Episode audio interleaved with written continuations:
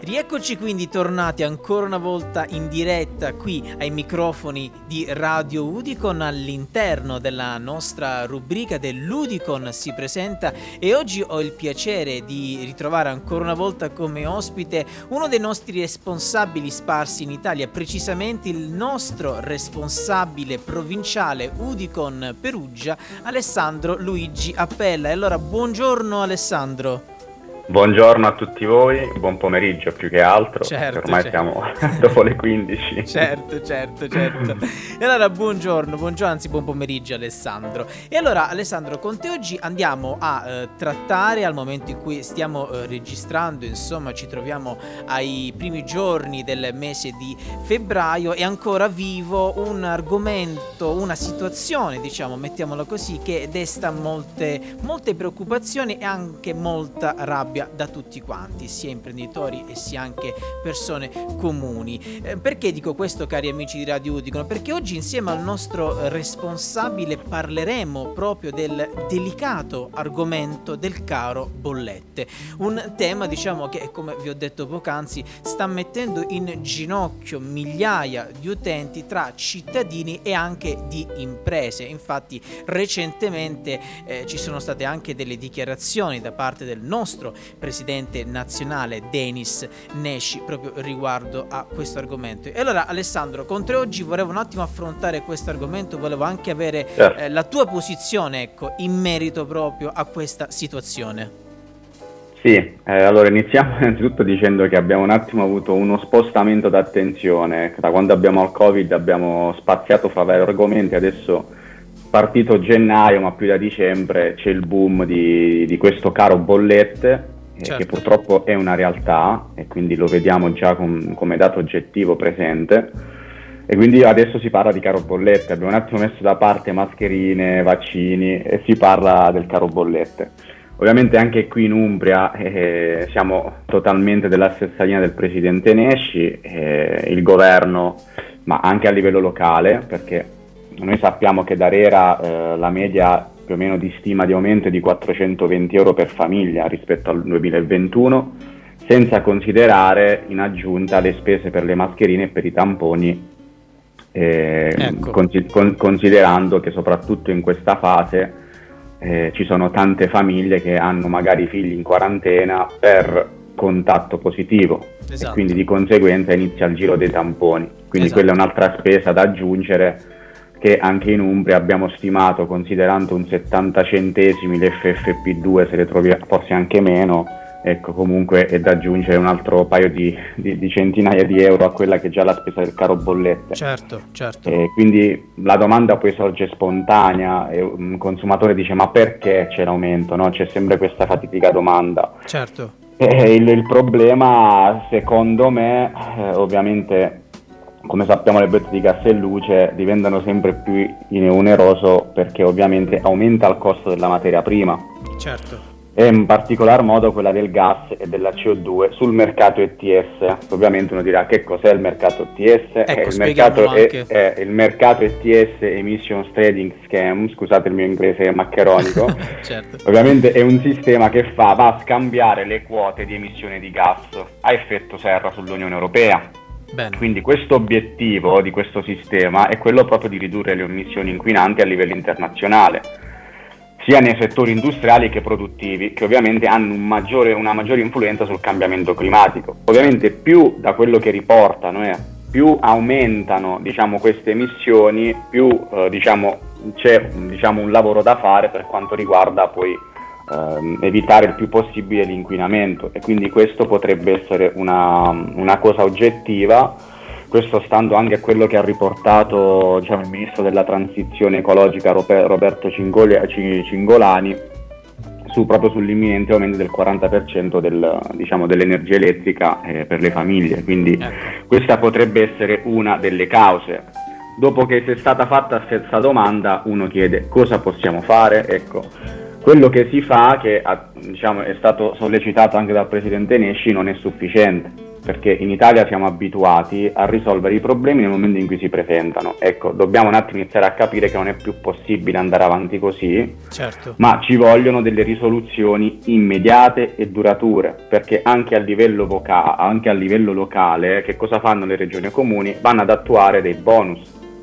Quindi i bonus sì, si vanno a applicare, non sono per tutti, certo. eh, rimane sempre una grossa fetta che è tagliata fuori, per cui il problema non è che lo risolvi, è un piccolo sconto in percentuale eh, su quelle che sono le utenze, però il problema rimane oggettivo. Certo. Quindi le soluzioni possono essere due, o veramente il governo, eh, penso che innanzitutto dovremmo avere la capacità di, di, di, fornirci in Italia la materia prima da soli, questo è un dato oggettivo che a noi manca e quindi dovendo prendere poi da fuori abbiamo sempre i costi di trasporto perché diciamocelo in Italia abbiamo i costi più elevati rispetto alle altre nazioni. Assolutamente, certo. E quindi questo è un dato oggettivo che ci fa riflettere proprio perché una legge ci impedisce di trivellare eh, diciamo, mh, mm, le strutture che abbiamo a disposizione su, sui mari per poter poi diciamo, estrapolare quella che è la materia e cerco di parlare molto diciamo, amichevole perché tanto riportare i certo. mistakes ai radioaspettatori no no no certo certo certo anche poco certo. quindi penso che le soluzioni siano due o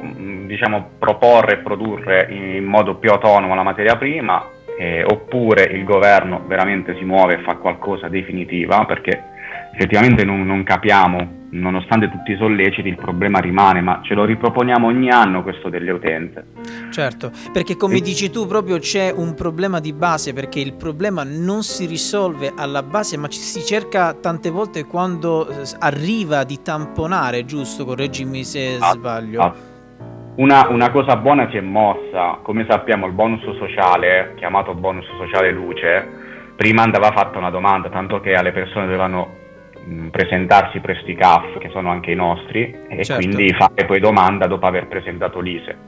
Per fortuna questo bonus è stato automatizzato, per cui è direttamente l'INPS che poi comunica al sistema informativo integrato le famiglie che hanno diritto a questo bonus, ma ovviamente c'è sempre l'indicatore ISE che non deve essere superiore a 8.265 euro e quindi sappiamo che una famiglia che ha un ISE di 8.265 euro, diciamocelo chiaramente, ha, sta sullo stesso piano di una famiglia che ha un ISE di 8.300, di 8.400. Certo, assolutamente. Certo. Quindi abbiamo un po' questo modo di porre dei limiti e mettiamo in difficoltà tante persone. Certo, certo, certo. Questa è una cosa buona, sono veramente tanto curioso di questo bonus sociale e di vederlo applicato perché molti, molti nostri consumatori che hanno fatto l'ISE presso le nostre sedi hanno ricevuto, chi non avesse eh, diciamo, utenze intestate, hanno ricevuto proprio la comunicazione che avendo presentato ISE, essendo sotto la soglia, potevano eh, diciamo, aderire eh, a questo sconto ehm, insomma, comunicando i dati del contratto. Quindi siamo curiosi anche di vederlo in bolletta questo certo. sconto, proprio per capire quant'è poi diciamo, conti alla mano, ecco, lo sconto. Certo, certo, lo vedremo poi dal vivo eh, praticamente. Assolutamente. Ebbene, io infatti mi volevo un attimo, ecco adesso un attimo in chiusura anche di puntata, nel ringraziarti ovviamente per essere intervenuto qui a Radio Udicon. Mi piaceva il fatto ad inizio puntata quando hai detto eh, del perché, la gente giustamente si domanda del perché eh, arrivano questo rincaro bollette di gas e quant'altro, abbiamo fatto anche l'esempio, ma io aggiungerei anche che secondo me le eh, i consumatori, le persone comuni, insomma anche noi stessi, insomma ci domandiamo soprattutto perché, soprattutto in questo periodo di pandemia, perché come dici tu, alle numerose spese dei consumatori da due anni a questa parte si sono aggiunte altre spese che prima giustamente non facevamo, ovviamente vi sto parlando cari ascoltatori di tamponi e mascherine, quindi Luigi come eh, dicevi tu proprio eh, sono delle spese ancora in più aggiuntive eh, rispetto a quelle che già avevamo già prima. Prima, quindi non poteva, non poteva arrivare nel momento peggiore, possiamo dirlo in questo caso. Assolutamente, e senza considerare ovviamente poi noi abbiamo fatto un discorso consumeristico e per le famiglie, ma non tralasciamo anche le numerose imprese che sono in difficoltà. Ecco, ecco. Perché ovviamente parlando in tempi, in tempi proprio stretti e semplici, se io oggi ti propongo un, un chilo di pane a 1,50 euro e per per produrre quel chilo di pane, adesso a me l'elettricità per quel forno acceso, per quel gas mi costa eh, diciamo 30-40 un euro in più, ovviamente io quel costo non lo posso più pro- produrre, certo, cioè non lo posso più sostenere, pertanto certo. anche il costo finale sarà maggiore per il consumatore. Certo. Quindi viviamo un po' una catena di montaggio, aumenta tutto perché dietro tutto, dietro a tutta la produzione per produrre c'è gas, c'è elettricità certo. e quindi questo è un, è un, grande, un grande danno perché ci sono aziende aziende che avevano fatture ad esempio da 1000 euro mensili, sono arrivate a 2000 euro mensili, per cui annualmente hanno raddoppiato quelli che sono, sono le spese. Eh certo. Per cui per poter sostenere quelle spese devono immettere il prodotto sul mercato ad un prezzo maggiore e questo poi ne ricade che il prodotto non viene comprato più e quindi c'è un calo anche del fatturato, certo, quindi è, una è veramente una situazione, una situazione difficile certo. e non capisco come mai, io penso che noi come Udicon forse siamo l'organizzazione, l'associazione che spinge di più su questo verso e quindi ci devono ascoltare, in qualche modo ci devono ascoltare perché anche su questo va fatta verità. Certo, assolutamente. Va fatta verità e se, c'è, se c'è un, un'impossibilità oggettiva deve, essere, insomma, deve, deve uscire fuori, non è possibile andare avanti in questi termini, assolutamente no. Esatto, esatto, ed ecco perché comunque sia ti ho voluto insomma eh, qui in radio proprio per, per, cercare di arrivare a un maggior numero di persone possibili perché è una situazione che alla fine dei conti ne perdiamo tutti quanti, come stai dicendo proprio tu, ne perdiamo noi consumatori, noi cittadini, ne perdono le imprese, è una sorta praticamente di esatto. catena. L'unica cosa che possiamo fare in questo momento, e ovviamente è brutto dirlo, però è la guerra al prezzo più basso.